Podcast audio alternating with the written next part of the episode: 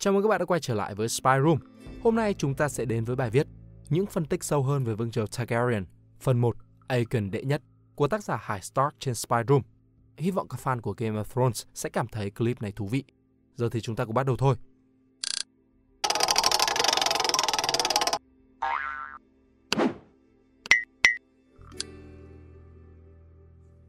Chà, như vậy là Game of Thrones cuối cùng đã chấm dứt. Một TV series đình đám, nhưng kết thúc theo cách rất là trời ơi đất hỡi. Nhưng dù sao thì cũng có thể coi là điều may khi cơn ác mộng này cũng đã qua. Một điều hay ho nữa là tôi sẽ có thể quay lại với công việc sở trường của mình là viết bài về A Song of Ice and Fire. Và lần này, tôi đã quyết định thử sức mình bằng việc dịch cũng như viết một series dài kỳ về vương triều Targaryen. À, vậy thì series bài viết này sẽ gồm những gì? Chẳng phải trước đây tôi cũng đã viết một series 13 bài về lịch sử bảy vương quốc từ thời kỳ Aegon chinh phạt cho đến cuộc biến loạn của Robert hay sao? Thưa các bạn, series bài này sẽ chỉ tập trung vào vương triều Targaryen, hay nói đúng hơn là tập trung vào các nhân vật lịch sử quan trọng của vương triều này. Điều đó có nghĩa là ở series này, các bạn sẽ không chỉ được đọc bài phân tích về các vị vua, mà còn có thể là các hoàng hậu, công chúa và thậm chí là các nhân vật của dòng họ đối nghịch Blackfire. Series này chắc chắn sẽ dài rồi, loạt bài viết gốc lên tới 28 bài cơ mà. Cho nên các bạn cứ yên tâm là không thiếu cái để đọc trong khi chờ The Winds of Winter đâu. Và bài viết đầu tiên sẽ nói về vị vua khai sáng vương triều Targaryen, Aegon đệ nhất. Aegon đệ nhất, Aegon kẻ chinh phạt, một nhân vật quá đỗi nổi tiếng với cả người xem phim lẫn đọc truyện. Bạn chẳng cần tìm hiểu về chuyện gốc cũng có thể biết ông là ai vì các nhân vật cứ luôn miệng nói về người này. Aegon là người đầu tiên chinh phạt và thống nhất được gần như toàn bộ lục địa Westeros, là người sáng lập nên vương triều Targaryen kéo dài 283 năm với 17 vị vua. Cuộc chinh phạt của ông diễn ra như thế nào thì chúng ta đều đã biết. Nhưng nếu các bạn cần tìm hiểu lại thì có thể đọc lại hai bài viết của tôi về cuộc chinh phạt của Aegon. Link của hai bài viết này các bạn có thể tìm thấy trong bài viết gốc ở Spy Room. Thế nên, trong bài viết này, chúng ta sẽ không nói quá nhiều về cuộc chinh phạt nữa, mà sẽ tập trung vào Aegon trong vai trò là một vị vua của Westeros. Vua Aegon đệ nhất cai trị Westeros trong 37 năm, một quãng thời gian rất dài. Ông là vị vua Targaryen cai trị nhiều thứ hai, chỉ kém người cháu của mình là vua Jaehaerys đệ nhất ở ngôi 55 năm. Triều đại của vua Jaehaerys đệ nhất luôn được ca ngợi là thời kỳ đỉnh cao của vương triều Targaryen. Tất cả những sự thịnh vượng đó sẽ không thể thành hiện thực nếu nó không được đặt nền móng bởi Aegon đệ nhất.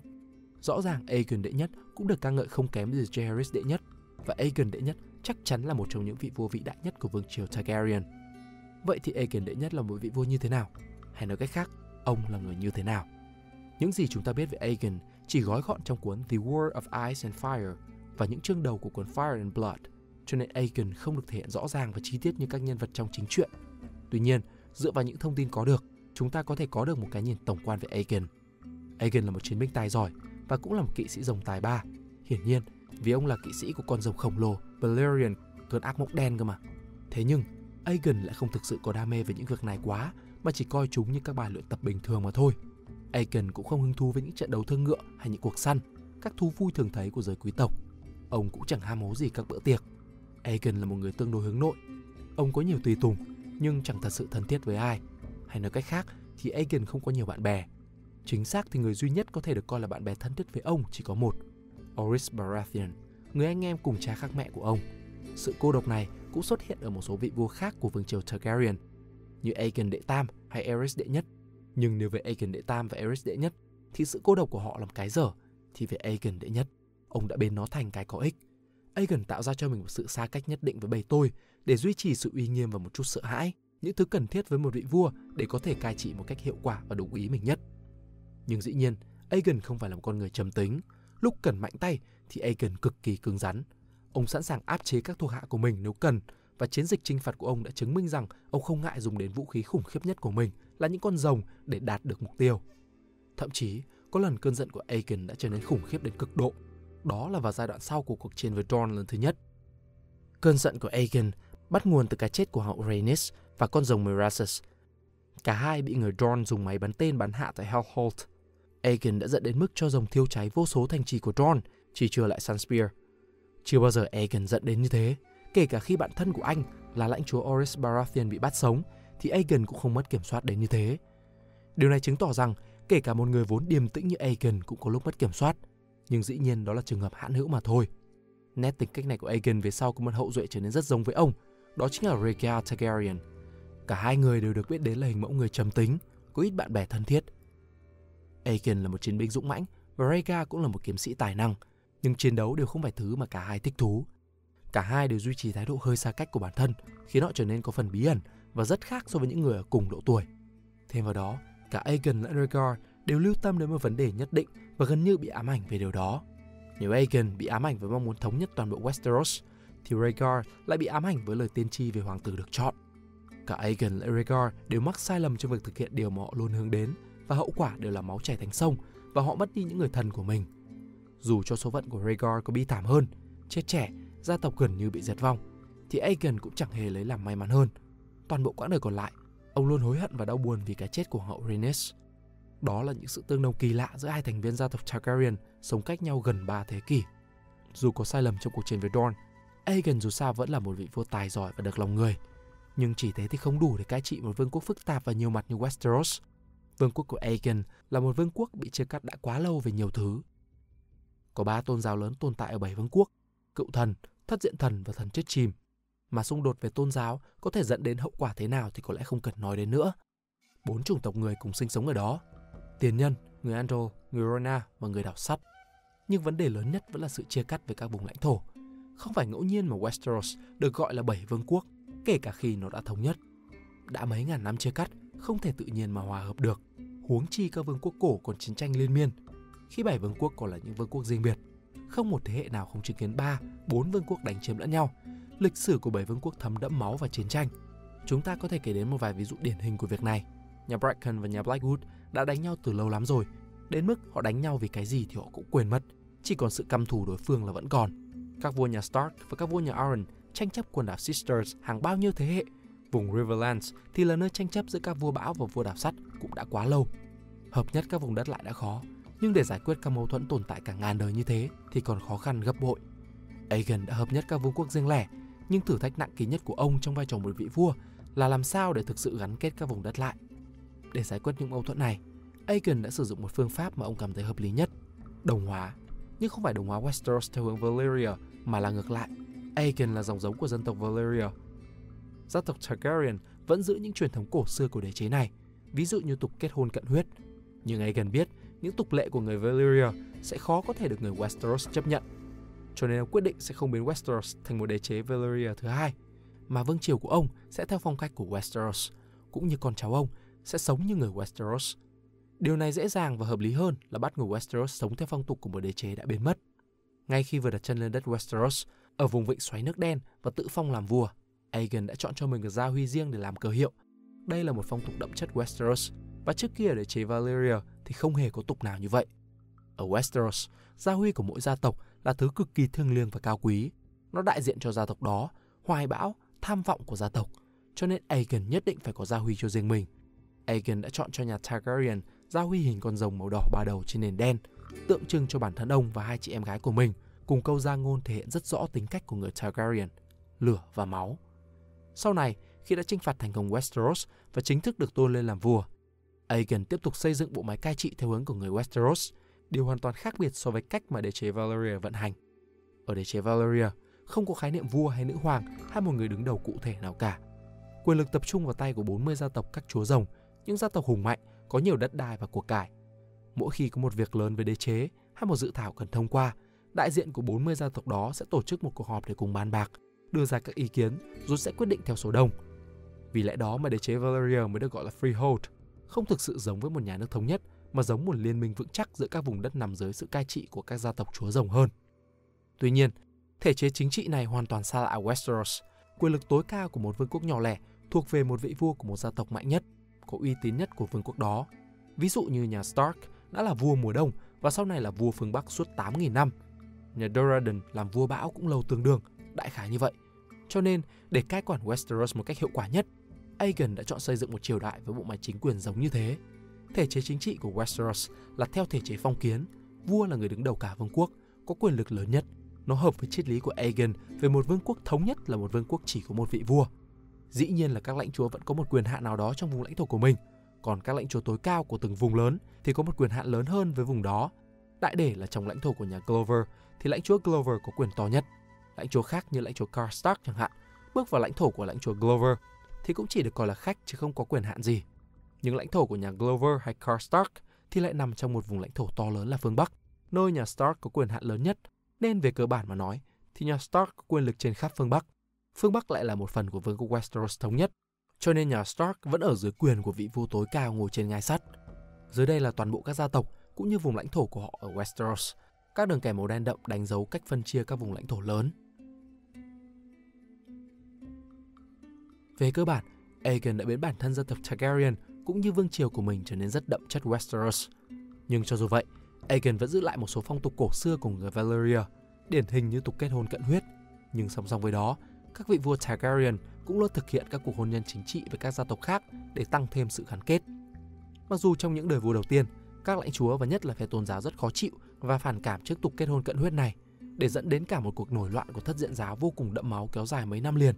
Nhưng về sau thì mọi chuyện cũng dần dịu xuống khi các triều vua Targaryen luôn xen kẽ việc kết hôn cận huyết với các cuộc hôn nhân bình thường. Vương triều Targaryen kéo dài và có nhiều đời vua thịnh trị là minh chứng cho việc Aegon đã đúng trong cách xây dựng triều đại cũng như đồng hóa gia tộc với phong tục của Westeros. Rõ ràng, chúng ta có thể thấy dù Targaryen là gia tộc thống trị nhưng họ vẫn là một gia tộc ngoại quốc, cho nên nếu muốn giữ được quyền lực thì họ phải trở thành một gia tộc của Westeros, tức là phải hòa nhập, nếu không sẽ bị đào thải ngay lập tức. Một ví dụ rất rõ trong A Song of Ice and Fire về vấn đề này là trường hợp của Viserys và Daenerys, hai hậu duệ lưu lạc của nhà Targaryen sau khi bị lật đổ.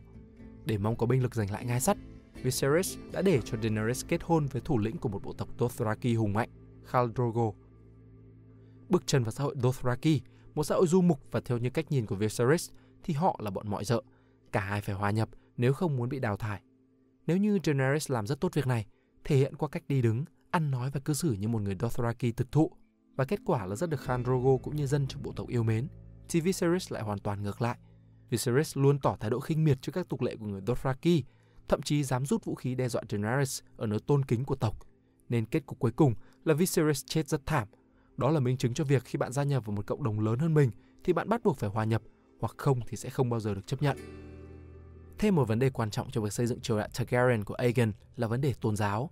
Về danh nghĩa thì Westeros tồn tại ba tôn giáo chính, nhưng cựu thần chỉ tồn tại ở phương Bắc là chính.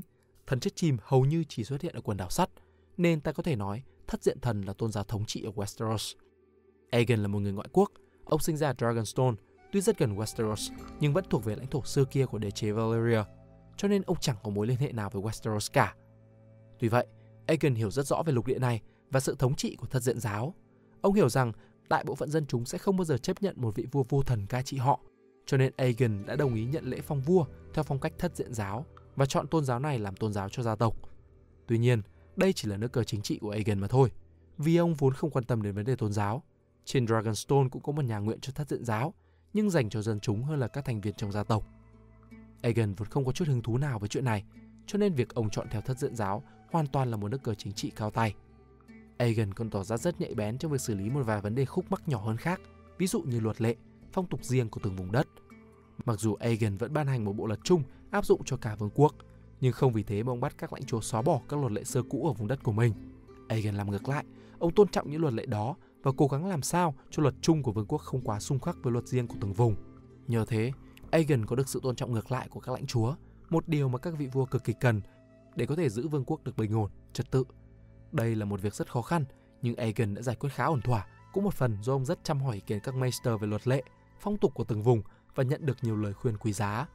Một vị vua luôn có tinh thần học hỏi và biết cách tôn trọng những người giới quyền. Không khó hiểu cái Aegon có được sự kính phục của hầu hết các lãnh chúa Westeros. Bên cạnh đó, bằng việc tôn trọng ý kiến của các maester, Aegon còn tỏ rõ sự tôn trọng với Citadel, nơi tập trung tri thức của Westeros. Nhưng hơn hết, bằng việc tôn trọng Citadel, Aegon còn tránh cho mình một mối nguy hại. Vì như ta đã biết, lời thề của một Maester là họ chỉ trung thành tuyệt đối với Citadel, sẽ phục vụ bất cứ một ai là chủ của nơi họ được cử đến. Vì vậy, nếu Citadel cảm thấy Aegon không xứng đáng là vua, thì họ có thể lệnh cho Maester bên cạnh Aegon làm nhiều điều có hại cho ông và gia tộc, thậm chí còn có thể đầu độc ông. Nhưng bằng sự khéo léo của mình, Aegon đã có được lòng tin và sự tôn trọng đến từ Citadel. Tất nhiên, Aegon làm vậy không hoàn toàn là để bớt nguy hiểm, mà ông thật sự muốn học hỏi và biết thêm về Westeros nơi mà ông đang cai trị. Không ai hiểu biết nhiều về Westeros hơn các Maester, do đó lời khuyên của họ luôn rất giá trị và sáng suốt. Nhờ vậy mà các chính sách của Aegon đưa ra hầu hết khiến dân chúng hài lòng và vì thế nên triều đại của ông mới dần đi vào ổn định.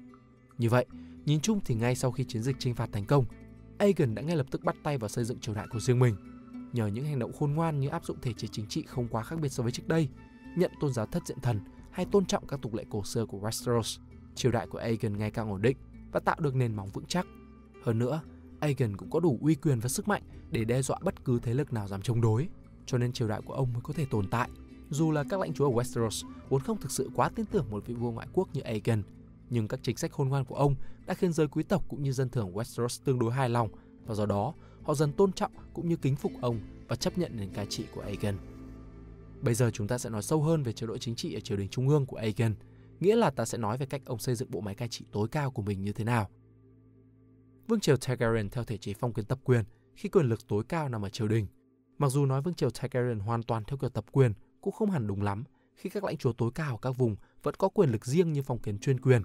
Nhưng dù sao thì triều đình vẫn có thực quyền to nhất, nên ta vẫn coi Targaryen là phong kiến tập quyền. Tuy vậy, nhưng bản thân triều đình trung ương lại không hề quá tập trung quyền ở nhà vua mà còn nằm ở bộ máy các quan đại thần. Aegon sẽ chọn ra những lãnh chúa tài giỏi để trao cho họ những chức vụ quan trọng, giúp ông cai trị vương quốc.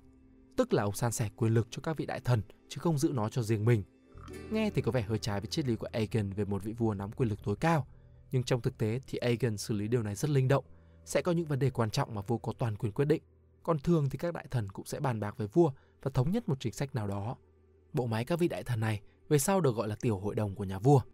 Với bản thân Aegon, thường thì ông để các vị đại thần xử lý công việc nhiều hơn là ông tự quyết lấy. Ví dụ như trong chiến dịch xâm chiếm Dorne, Aegon giao trọng trách tối cao cho người thân cận nhất của mình là Oris Baratheon. Ông cũng sát giải quyền lực với cả các hoàng hậu của mình nữa. Điển hình như khi ông vắng mặt ở kinh thành, hoàng hậu Rhaenys và hoàng hậu Visenya sẽ thay ông xử lý các công việc. Rhaenys thay về các vấn đề trong cung, còn Visenya thì lo các vấn đề ở ngoài nhiều hơn.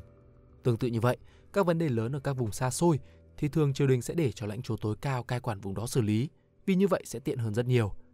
Cách cai trị này cho thấy một triều đình không hề mang tính độc tài, mà quyền lực được san sẻ đi cho rất nhiều người. Thêm một nước cờ cao tay nữa của Aegon, khi bằng cách này, ông vừa có thể củng cố được nền móng cho vương triều, lại vừa có thể xử lý được các công việc quan trọng của vương quốc theo cách tối ưu nhất. Vấn đề cuối cùng trong thể chế chính trị của vương triều Targaryen là về các chư hầu dưới quyền và cách ông đối xử với họ. Với bản thân Aegon, các chư hầu dưới quyền ông có thể chia làm ba nhóm chính. Thứ nhất là những gia tộc thề trung thành với ông ngay từ ban đầu, từ trước cuộc chinh phạt, đó đều là các gia tộc ở vùng biển hẹp. Thứ hai là những gia tộc ở vùng quanh vịnh xoáy nước đen, nơi ông đổ bộ đầu tiên, đó đều là các gia tộc khá nhỏ. Thứ ba là những gia tộc quy phục trong và sau cuộc chinh phạt, là lãnh chúa tối cao của các vùng đất chính. Với nhóm đầu tiên, những gia tộc đã thề trung thành với Targaryen ngay từ ban đầu. Aegon sau khi lên ngôi đã tưởng thưởng cho họ với rất nhiều quyền lợi cùng các vị trí quan trọng trong hội đồng các đại thần của mình. Đó là những người Aegon tin tưởng nhất, trung thành nhất với ông, cho nên ông có thể giao những công việc lớn cho họ mà không phải quá bận tâm. Với nhóm thứ hai, các gia tộc vùng vịnh xoáy nước đen, họ quy phục nhà Targaryen và Aegon cũng cho họ nhiều quyền lợi, ví dụ như đất đai và sự bảo hộ của triều đình. Các gia tộc này nằm trong vùng đất tranh chấp giữa các vương quốc cổ nên rất cần sự bảo hộ. Đổi lại, họ sẽ chỉ thề trung thành với ngai sắt chứ không phải với một lãnh chúa tối cao nào. Điều này giúp cho triều đình có được một lực lượng riêng, không phải phụ thuộc vào bất kỳ vùng lãnh thổ nào. Với nhóm cuối cùng, các đại gia tộc nắm giữ các vùng lãnh thổ chính của Westeros. Sau khi cuộc chinh phạt chấm dứt, có tất cả 7 đại gia tộc như vậy. Nhà Stark là thủ lĩnh phương Bắc, nhà Arryn là thủ lĩnh xứ Vale, nhà Tully là thủ lĩnh Riverlands, nhà Greyjoy là thủ lĩnh quần đảo sắt, nhà Tyrell là thủ lĩnh vùng Reach, nhà Lannister là thủ lĩnh Westerlands và cuối cùng là nhà Baratheon, thủ lĩnh Stormlands. Trong số 7 đại gia tộc này, hai gia tộc vươn lên nắm quyền lực tối cao vùng lãnh thổ của mình trong cuộc chinh phạt là Baratheon và Greyjoy. Nhà Baratheon được sáng lập bởi Oris Baratheon, bạn thân của Aegon, sau khi ông đánh bại và giết được vua bão cuối cùng nhà Durrandon. Sau đó, Oris lấy con gái vua bão làm vợ, sáng lập nên gia tộc Baratheon và nhờ đó ông được Aegon chỉ định làm lãnh chúa thành Stormzen và lãnh chúa tối cao của Stormlands. Nhà Greyjoy thì trước vốn là chư hầu của nhà Howard, gia tộc làm vua của cả quần đảo sắt lẫn Riverlands. Sau khi Aegon tận diệt nhà Howard trong trận thiêu cháy Harrenhal, Riverlands được Aegon trao cho nhà Tully, một gia tộc có uy tín cao trong vùng. Còn quần đảo sắt thì ông để cho các gia tộc ở đấy tự chọn người đứng đầu. Đây là một nước đi khôn ngoan của Aegon, vì khi không còn người đứng đầu, quần đảo sắt sẽ tổ chức một buổi lễ để chọn thủ lĩnh, hay ngày xưa gọi là lễ bầu vua. Bằng việc cho phép họ tự chọn thủ lĩnh, Aegon đã chứng tỏ với dân đảo sắt là ông không bắt buộc họ dưới quyền của một ai đó do ông chỉ định, mà họ được quyền tự chọn. Việc này giúp Aegon có được sự tôn trọng của họ. Sau buổi lễ, lãnh chúa Vicken Greyjoy được chọn làm lãnh chúa tối cao quân đảo sắt.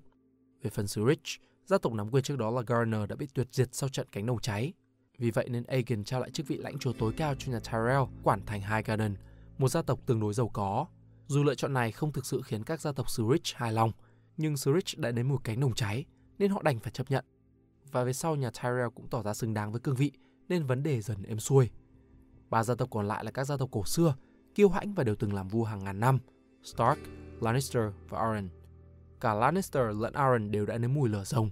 Stark thì chưa, nhưng vì lo ngại một thảm kịch nữa giáng xuống nên mới bằng lòng đầu hàng. Với ba gia tộc này, chính sách của Aegon rất đơn giản. Họ được giữ nguyên quyền hạn trong lãnh thổ của mình, chứ khác là giờ họ nắm chức lãnh chúa tối cao chứ không phải vua nữa mà thôi. Aegon biết cả ba gia tộc này đều là ba gia tộc hùng mạnh, có thể triệu tập hàng vạn quân chư hầu nếu cần. Triều đình mà làm ếch lòng họ thì cực kỳ khó khăn. Huống chi vương triều Targaryen còn chưa ổn định. Với lại, cả Stark, Lannister lẫn Arryn đều đã cai quản vùng đất của mình hàng ngàn năm và có được sự tôn trọng tối cao của chư hầu. Cho nên họ thích hợp nhất để cai quản vùng đất đó. Bên cạnh đó, Aegon cũng phong cho nhà Stark làm hộ thần phương Bắc, nhà Lannister làm hộ thần phương Tây và Arryn làm hộ thần phương Đông. Một mặt để vinh danh các gia tộc cổ xưa, một mặt để chứng tỏ rằng triều đình mãi mãi tôn trọng sự cao quý và quyền lực của họ. Một chính sách xuất sắc khi cả ba gia tộc đều hài lòng với những gì mình có được, coi như quyền lực của họ chỉ bị suy giảm đôi chút và họ vẫn được vinh danh cũng như được triều đình tôn trọng. Tất nhiên đây không phải chính sách tối ưu, cũng là vì sự khác biệt giữa phong tục, tôn giáo giữa các vùng, nhưng nó là chính sách tốt nhất mà Aegon có thể đặt ra và minh chứng cho việc đó là vương triều Targaryen của ông dần đi vào ổn định và sau một vài khó khăn của hai triều đại sau, nó trở nên thịnh vượng và mạnh mẽ trong đời vua thứ tư. Nhưng tất cả cũng là nhờ nền móng mà vua Aegon đệ nhất dày công xây dựng suốt 37 năm ở ngôi. Mặc dù triều đại của vua Aegon đệ nhất không hoàn hảo, nhất là thiệt hại khổng lồ đến từ cuộc chinh phạt Dorne kéo dài suốt 9 năm, từ năm 4 đến năm 13. Nhưng nhìn chung thì với vai trò của một triều đại mở đầu, thì vua Aegon đệ nhất đã làm hết sức có thể để hoài bão của ông về một vương quốc thống nhất, thịnh trị trở thành hiện thực. Aegon đệ nhất vẫn là một vị vua vĩ đại. Ông là một nhà chinh phạt vĩ đại, nhưng cũng là một đấng quân vương tài năng. Đến đây, bài viết về Aegon đệ nhất xin được khép lại. Trong bài tiếp theo, chúng ta sẽ tìm hiểu về vị hoàng hậu mà Aegon yêu thương nhất, cũng là người có số phận rất bi thảm, hoàng hậu Rhaenys. Hy vọng các bạn sẽ thích video lần này. Đừng quên like, share và subscribe của chúng mình. Và nếu các bạn thích những nội dung như trên thì xin hãy đăng nhập vào spyroom.com để tìm đọc thêm. Mình là Việt Anh, xin chào và hẹn gặp lại.